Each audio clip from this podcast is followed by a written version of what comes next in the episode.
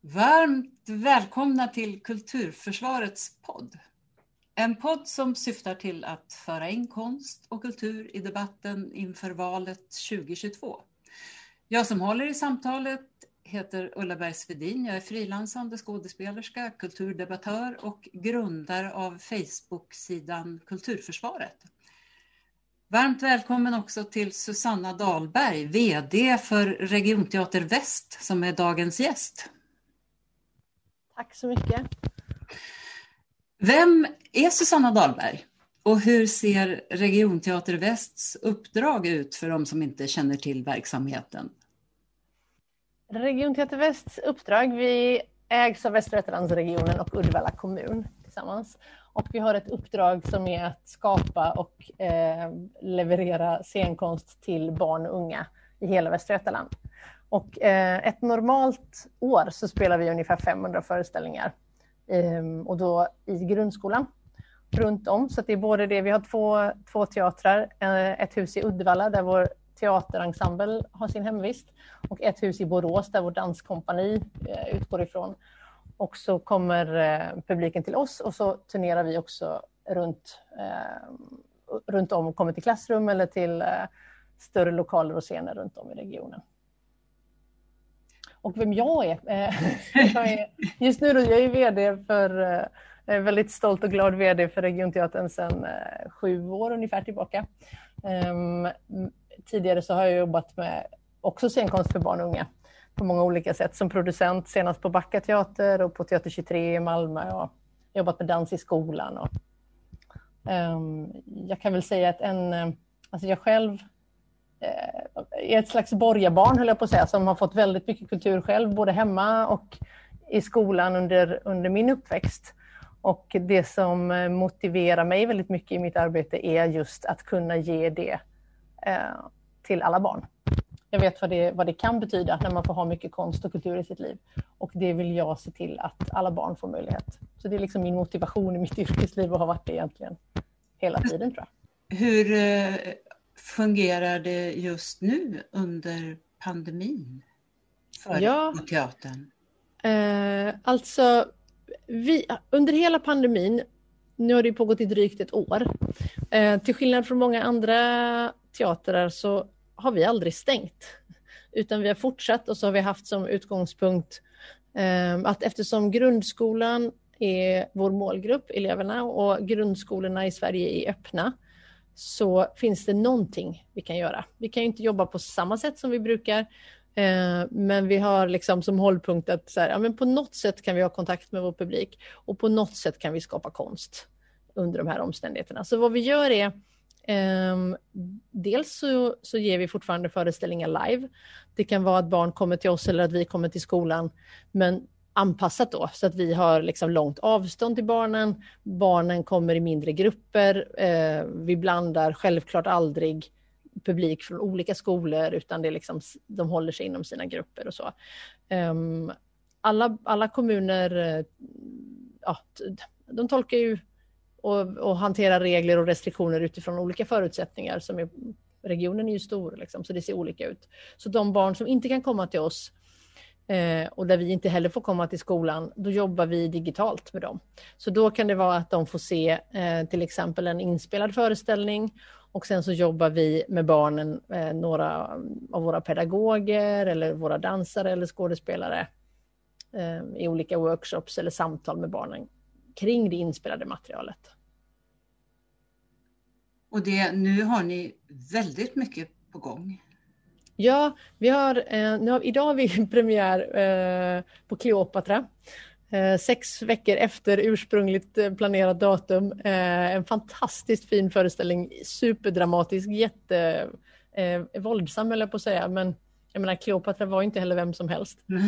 Eh, för högstadiet, så den är vår den, det blir den femte föreställningen som vi åker ut med och turnerar nu. Och så har vi då ytterligare fyra, två dansföreställningar, Häxor i den ena och Silent Disco. Äh, och sen så har vi Oroarna och Humbug. Och så nu Kleopatra då. Så vi har fem olika föreställningar som är aktuella där vi spelar en blandning mellan live och digitalt varje vecka med alla de här fem. Och hur tycker du att det har fungerat att jobba under de här omständigheterna? Alltså det är ju eh, väldigt krävande för alla inblandade.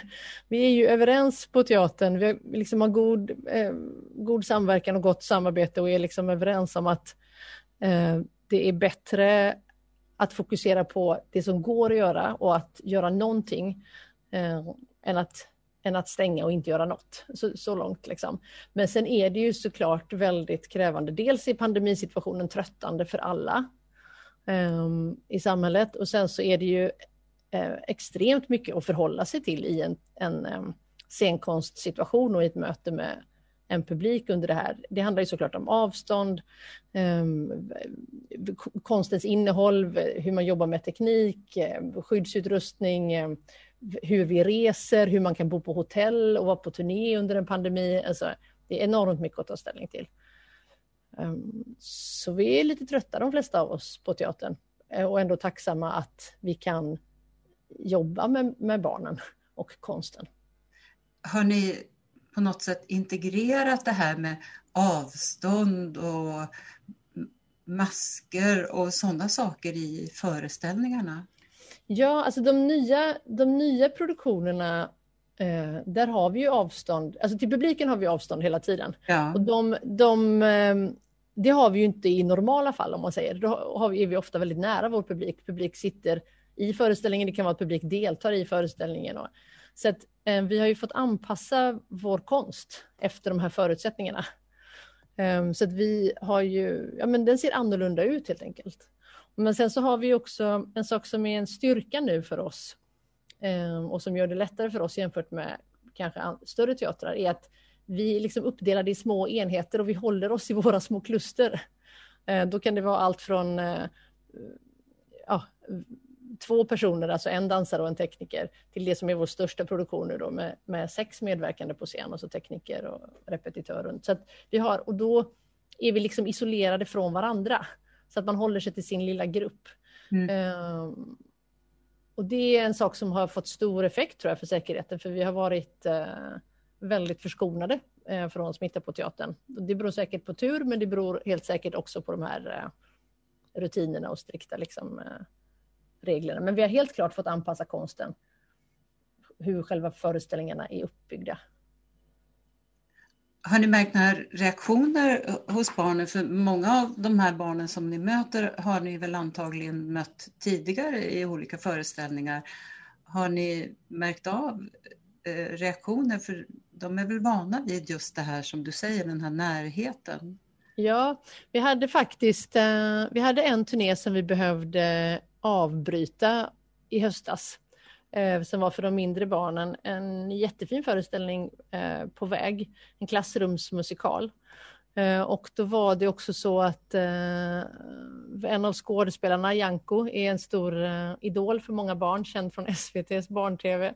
Och det, eh, vi har gjort den föreställningen förut och Ellen, den andra skådespelaren såklart, de, det är ett samspel, men det som det som var före pandemin väldigt häftigt för många yngre barn, att det kom en så stor eh, känd skådespelare till deras klassrum. Det var liksom en positiv effekt, förutom själva föreställningens innehåll.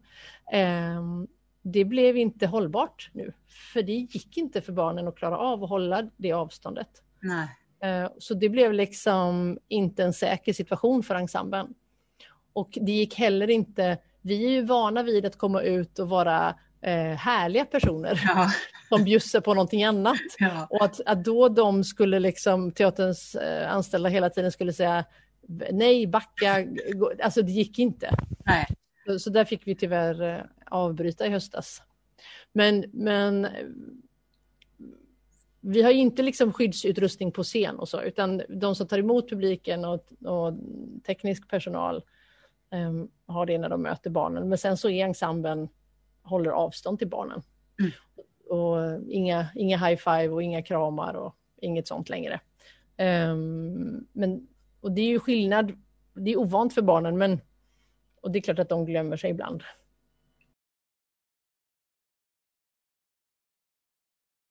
Du, eh, syftet med den här podden är som sagt att få in konst och kultur som en valfråga. Varför Anser du att det är viktigt att föra in konst och kulturpolitik i debatten inför valet 2022?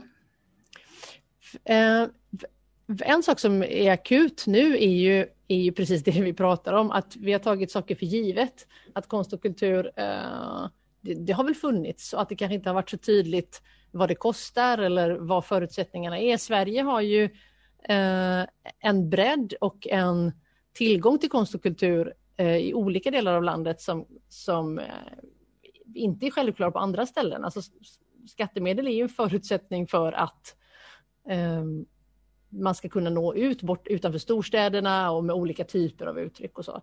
Och, och då behöver ju att det alls finns en kulturpolitik, tror inte jag är känt för alla riktigt.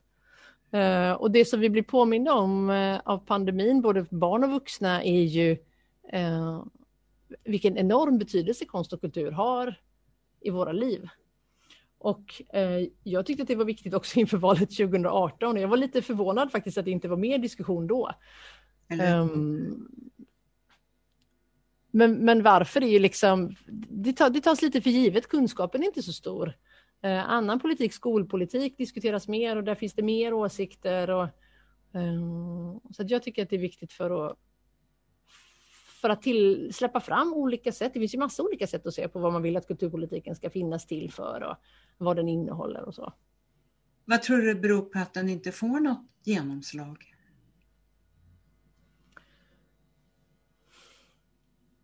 Ja, men kanske, det är en superbra fråga. Um, dels det att det har tagits för givet, tror jag. Alltså, um, Sverige har ju ett väldigt rikt ett rikt kulturliv på många sätt och ett rikt föreningsliv. Alltså civilsamhället på många olika sätt får ju stöd av, av skattemedel och um, mycket liksom ideell kulturverksamhet. Det är strukturer som har funnits länge i Sverige och som jag tror tas lite för givet. Um, Ja, det är en jättebra fråga. Varför har det inte diskuterats mer innan? att man kanske inte vet, man räknar, jag tror inte att, eh, jag tror att det är många som inte vet vem som äger ett museum till exempel, eller mm. skillnaden mellan en, liksom, man märker ju att då eh, vissa biljetter till exempel är dyrare än andra, ja, men då vet man kanske att de som är billigare är skattesubventionerade, liksom. så mm. kanske man har koll. Men jag tänker mycket som har varit nu eh, under pandemin och eh, Svensk scenkonst till exempel, vår arbetsgivare och branschorganisation där jag också sitter i styrelsen, men har jobbat jättemycket under det här året då med eh, kommunikation och information eh, till olika beslutsfattare om hur branschen hänger ihop och fungerar. Mm. Och att det, att det behöver fyllas på har vi märkt under det här året väldigt mycket med kunskap kring det. Um, och då är det ju, jag menar, i många de som jag träffar på, de som är kulturpolitiker, alltså de som är engagerade i just kulturfrågor, är ju otroligt engagerade många. Ehm, men, men andra områden, ja, det är väl många, det är väl, jag tror att det är kunskap mycket och engagemang. Sen kan det finnas också en viss, ehm, kan jag märka ibland att det kan finnas en, vad ska jag kalla det, kanske för stor respekt eller liksom att det verkar vara lite så fint eller lite speciellt med kultur och konst. Och att, att eh, också politiker som har makt, men man kan vara rädd att säga fel eller göra fel eller tycka fel eller sådär. Att det kan vara... Viss, ibland har jag känt av lite grann kanske att det finns en osäkerhet inför att närma sig området. Då. Du tänker på det fin, finkulturella? Ja, inte, inte, inte just att det är kanske fin, men att det finns liksom Um, det finns ju en dubbelhet i det här med status. Å ena sidan kan man säga att, att uh, det är så mycket liksom, underfinansiering av kulturlivet att många um, kämpar hårt med sin försörjning. Uh, då kan man säga att men det är ett tecken på låg status för, för branschen och samtidigt så finns det ju en, en syn på att kultur och konst är någonting fint. Och, så att det, det är en dubbelhet, det är både hög och låg status på samma gång. Liksom. Mm. Eh, medan som, en sån sak som till exempel sjukvård eller till exempel skola eller till exempel infrastruktur eh, är lättare att tycka eller säga något om. Kan jag uppleva ibland.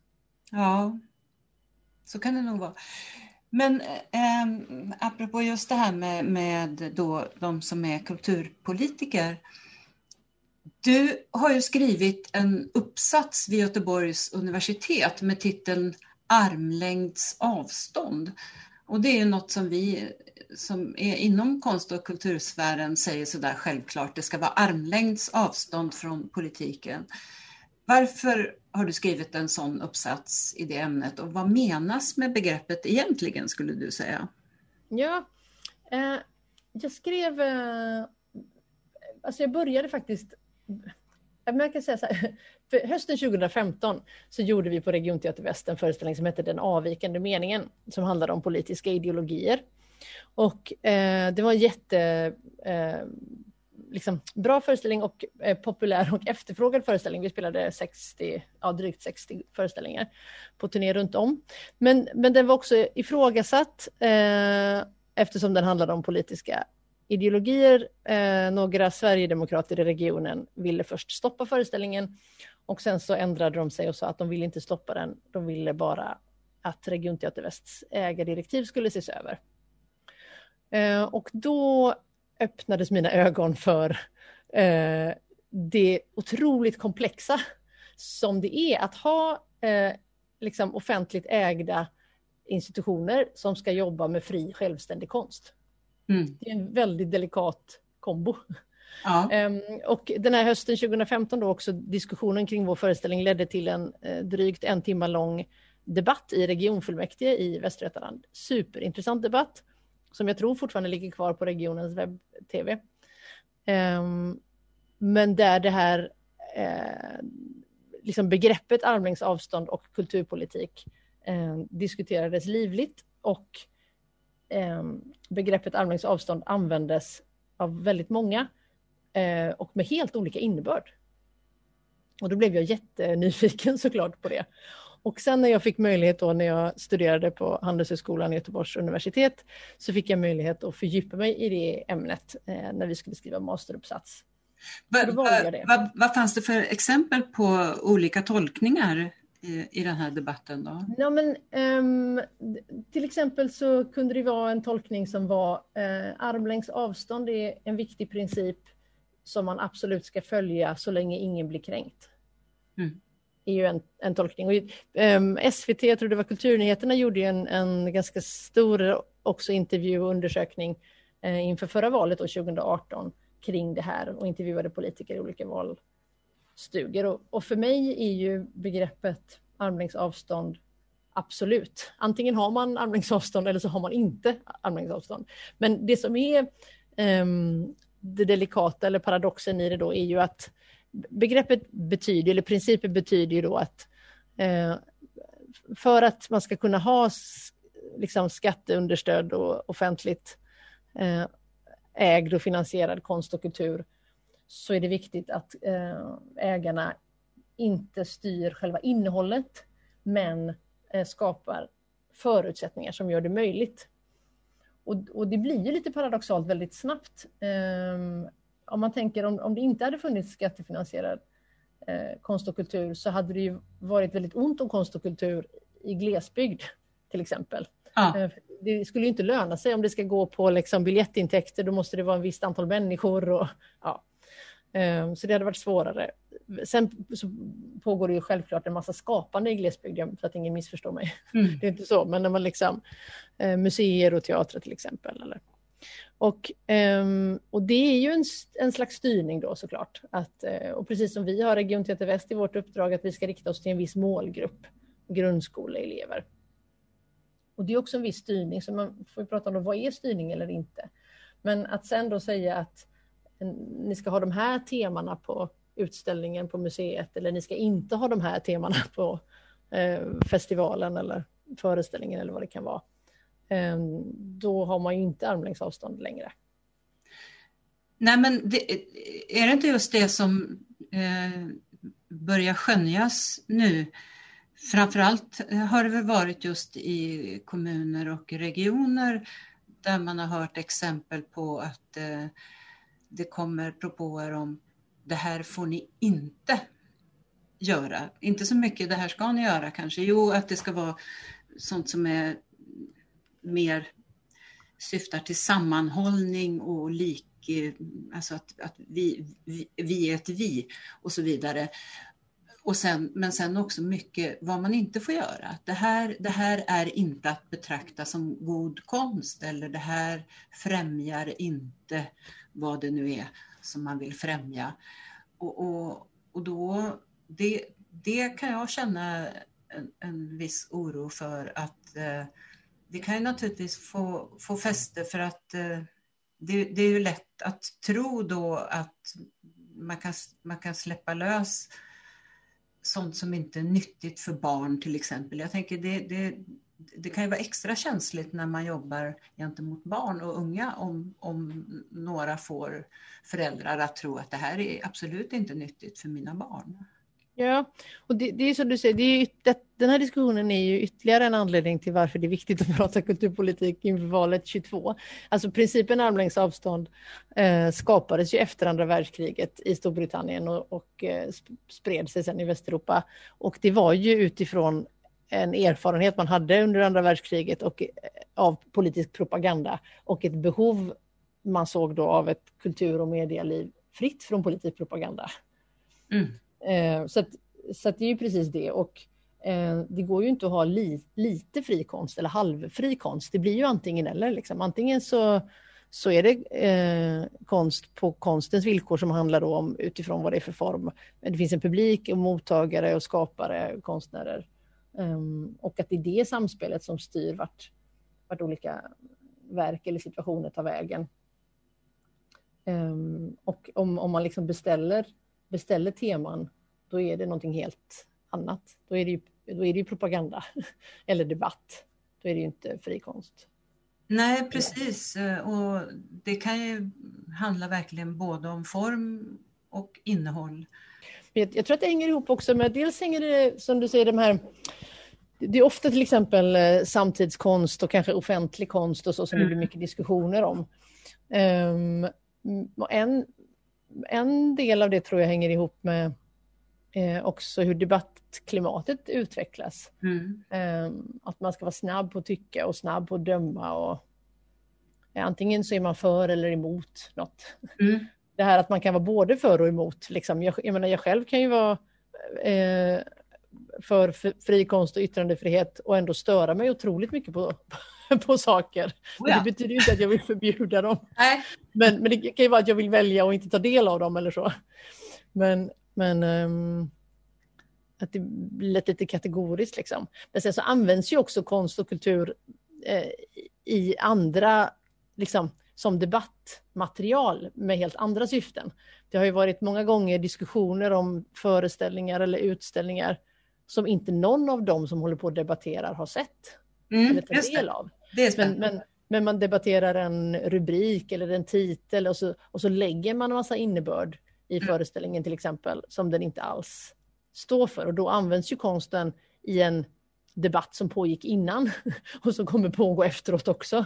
Mm. Men så blev det bara ett exempel för att hylla någon eller svartmåla någon eller sådär.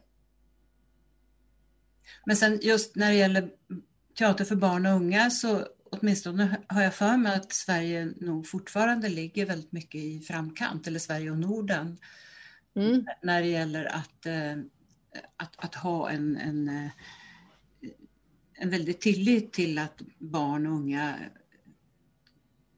kan ta till sig väldigt svåra ämnen. Mm. Att inte använda teatern som, som liksom uppfostring. Det syns ju både inom scenkonst och inom litteratur för barn och andra, konstuttryck för barn. Eh, också och i, i, Sveriges och Norden som du säger, ja, synen på barnet och barnperspektivet. Um, men det är klart att det möter ju vi också ibland fortfarande um, ifrågasättande om vilka ämnen man kan ta upp och så. Men, men uh, man kan ju ta upp i, i stort sett alla ämnen med alla åldrar. Man gör det bara på ett sätt som som passar den målgruppen. Precis. Apropå armlängds avstånd. Det finns ju en så kallad tillitsreform som ska implementeras på alla politiska nivåer och som jag vet att du tycker är rätt ute i förhållande till din verksamhet. Kan du säga något om det? Ja, Um, gärna. alltså man, det är mycket diskussion om hur offentlig verksamhet ska styras. Uh, Och um, jag tycker att tillitsreform och det som uh, på liksom byråkratispråk kallas tillitsbaserad styrning kanske så, är att um, det, jag tycker det innehåller två bra delar då som passar bra för konst och kultur. Och det ena är ju då eh, att det stödjer principen om armlängds avstånd. Att eh, till skillnad från i till exempel näringslivet där ju ägarna ska styra ett innehåll, om man säger, eh, Eh, och det är ägarnas uppgift, så har man här en, en konstruktion då där ägare av en kulturinstitution inte ska styra ett innehåll. Och då krävs ju tillit. Ehm, för ägarna i politikerna ska ju stå till svars inför de som röstar och betalar skatt. Eh, och då krävs ju tillit åt båda håll att ja, vi lämnar över det här ansvaret till eh, kulturinstitutionen och de som jobbar där och så. Um, så det är det ena och sen så är det, det andra är ju då som jag också uppfattar som väldigt positivt i det här med tillitsreform att, att gå ifrån den detaljerade målstyrningen. Självklart ska man ha koll på eh, vart skattemedel går och det behöver följas upp och dokumenteras. Men den eh, som jag skulle säga enorma Eh, och detaljerade uppföljning och målstyrning. Och det är också många av dem som jag intervjuat eh, och som skrivit om i uppsatsen vittnar om. Eh, hämmar verksamheter. Dels går det väldigt mycket tid till, eh, till en typ av administration och byråkrati. Men det kan också vara så att eh, det blir lätt så att det som man mäter är det som man värderar och lägger fokus och kraft på att utveckla. Och då blir det väldigt styrt eh, istället för att då ta vara på den kapacitet som finns inom konst, precis som inom vetenskap eller forskning. Eh, att, att utvecklas åt det håll eh, som konsten styr. Det skulle inte bli eh, sämre utan tvärtom bättre tror jag. Och kanske mer, mer också utav det ehm, att inte bestämma exakt i förväg vart det ska landa alltid. Utan att ha tillit till konsten blir det också i förlängningen då. Och, och de processerna. Precis, och till de som, de, de som är utbildade och kan det. Ja. Och det tror jag nog gäller inom till exempel skola också. Men nu är det, det här, det här är det område som jag kan och som jag har forskat på. Men jag kan tänka mig att det finns fler professioner som tycker samma sak. Absolut. Och du, du har ju också sagt att det, det skilde sig mellan dig och dina medstudenter när du gjorde den här uppsatsen i er syn på hur ägarna styr innehållet i verksamheten.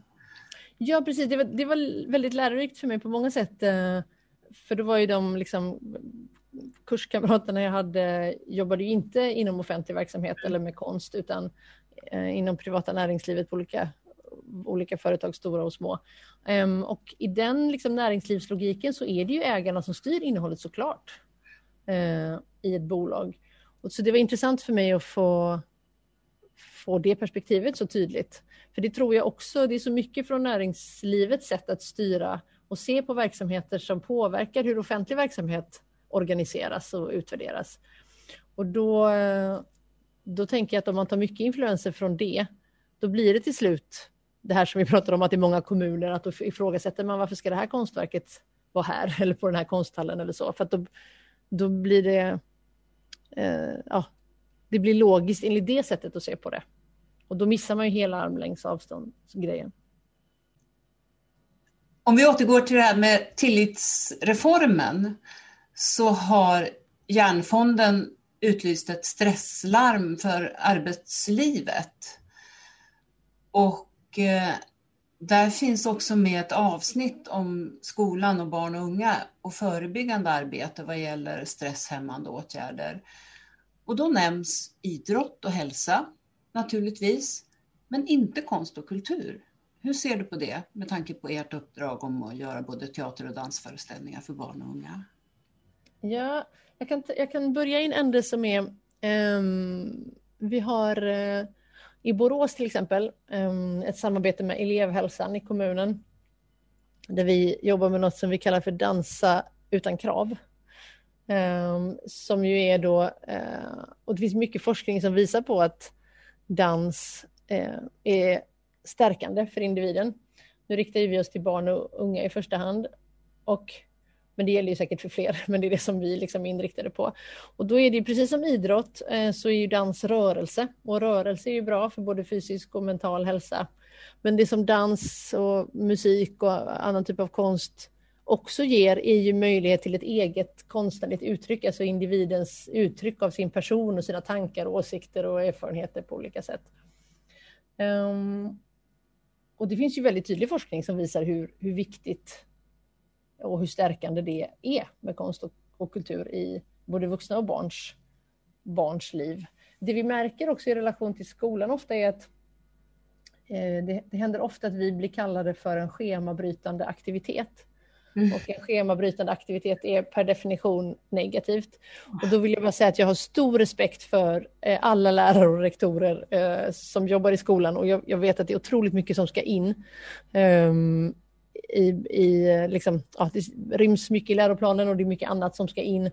Uh, och sen så är det mycket annat som händer i elevernas uh, vardag. Så att jag har all respekt för att det kan vara svårt att få in konst och kultur uh, utanför det. Och det är därför konst och kultur behöver finnas i läroplanen. Mm. Eh, både för sin egen skull eh, och för individernas individuella liksom, utvecklings skull. Men även här då om man vill ha eh, andra bevis liksom, så kan man ju se att människan utvecklas på olika sätt. Och, eh, man behöver lära sig på olika sätt och man behöver eh, själv få uttrycka sig på olika sätt. Eh, skrift passar någon, eh, färg passar någon annan, rörelse passar någon, musik passar någon. Eh, både när det gäller uttryck och inlärning. Att det måste finnas en, en eh, mångfald av det. Och det tror jag nog att de flesta i skolan också är, är, håller med mig om. Men, men så jag, jag är ju um, ledsen för, om man ska säga, att det, när det försvinner estetiska ämnen i skolan och jag blir också ledsen när det blir svårt för kulturskolorna att jobba eh, det som har varit mycket diskussion, till exempel också kulturskolor i, också i glesbygd, och de elever som inte kan gå efter skolan utan som behöver gå under skoltid. Och då krockar det med andra regler och lagar då om att man ska få den, de undervisningstimmar i andra ämnen man har rätt till och så kan man inte gå iväg och öva på sitt instrument under den tiden och så. Um, och där tycker jag att skolan inte stöttar barnens rätt till konst och kultur som du pratade om här innan enligt Eh, både mänskliga rättigheter och barnkonventionen. Det finns mm. väldigt tydligt formulerat. Men det är väl också så att det, det, en, eh, det blir automatiskt en klassfråga för att eh, i och med att, i och med att kulturskolan är avgiftsbelagd så är det ju ganska självklart att för det första så krävs det både intresse från föräldrarna och det, det, krävs ekonomi och har man då fler än ett barn så kan ju det vara avgörande. Och det, det är inte upp till barnet och dessutom, det, du, ingen skulle ju säga att ja men det, om, om föräldrarna är intresserade och beredda att betala och dessutom barnet vet att de vill ha det här så har vi matte. Vem skulle säga något sånt? Det var en bra jämförelse. Nej, det var en bra jämförelse. Vi möter ju, eftersom vi då på Regionteatern möter eh, alla typer av barn och alla typer av skolor och kommuner. Det är liksom en del av vår arbetsmetod. Mm. eh, så märker vi också hur otroligt uppskattat det är, både från barnens sida men också hur lärarna vittnar om det. Ja. Hur, mycket det hur mycket det ger. Antingen att vi kommer till skolan eller att de kan åka med sina klasser. Då. Och jag, jag tänker också att ett, ett samarbete mellan eh, oss eh, konstnärligt verksamma som tycker att det är roligt och, och, det vet jag att det är många som gör, att arbeta med barn och unga och pedagoger skulle ju kunna vara väldigt eh, leda till väldigt bra saker just i förebyggande arbete på olika sätt. Och också för, ur demokratisk synpunkt, alltså att eh, att kunna uttrycka sig. Det är jätteviktigt. Det, det, det är jag helt övertygad om. Det, det är samma sak då. Det fin, det, BRIS har också kartlagt eh, effekterna av pandemin här och kommit med förslag. Och det är lika förundrad över det då, att inte det att inte konst och kultur finns med där. Så att jag, jag, jag tänker att överhuvudtaget så tror jag att eh, det, det handlar nog mycket om hela samhällets syn på konst och kultur. Är det, är det något som du också känner av så att säga i din position?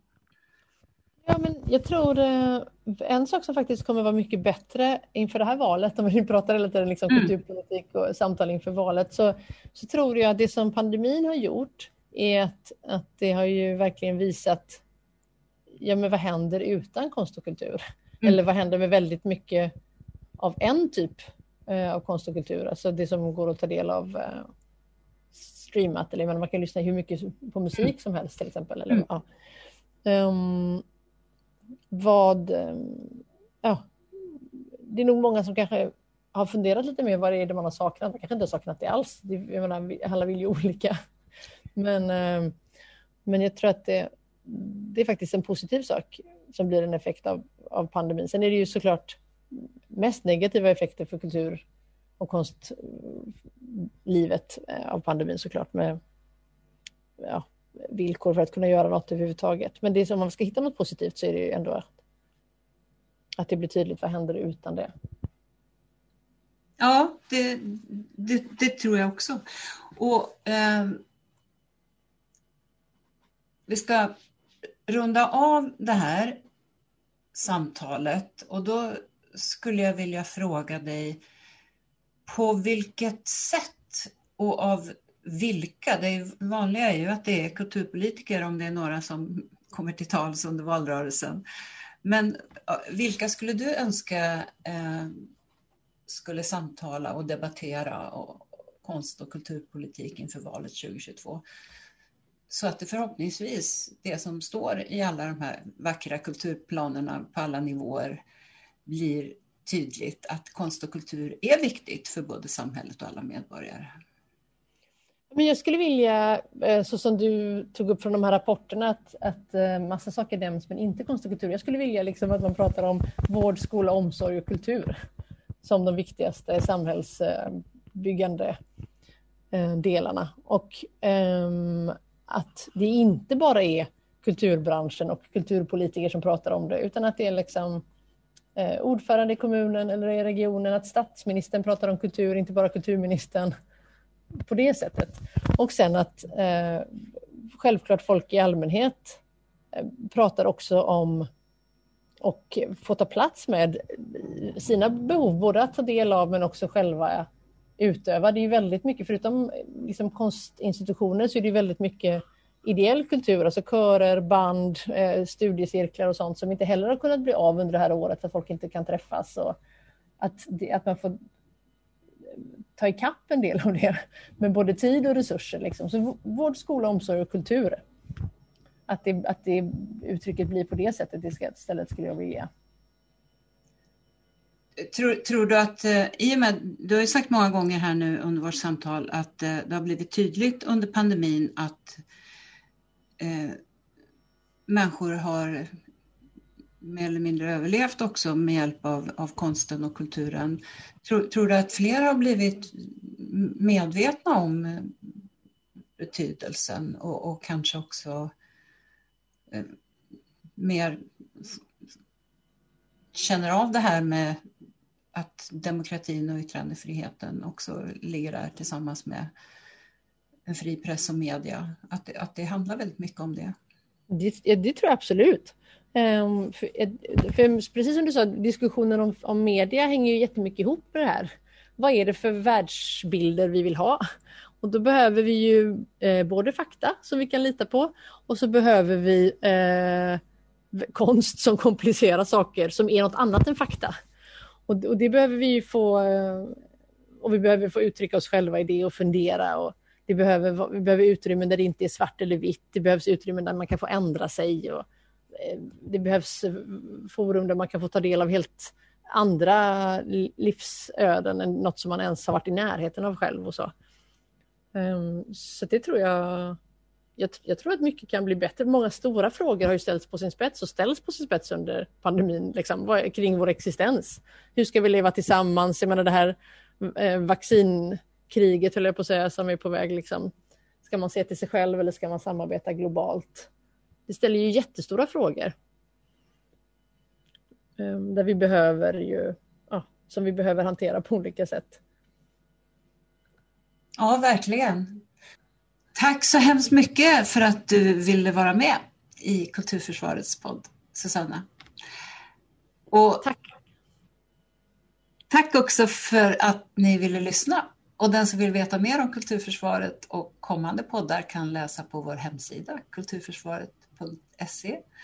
Och om ni vill gå med på vår Facebook-sida så kan ni gå in i gruppen Kulturförsvaret och ansöka om medlemskap. Då är det viktigt att ni godkänner våra regler för att ni ska bli anslutna.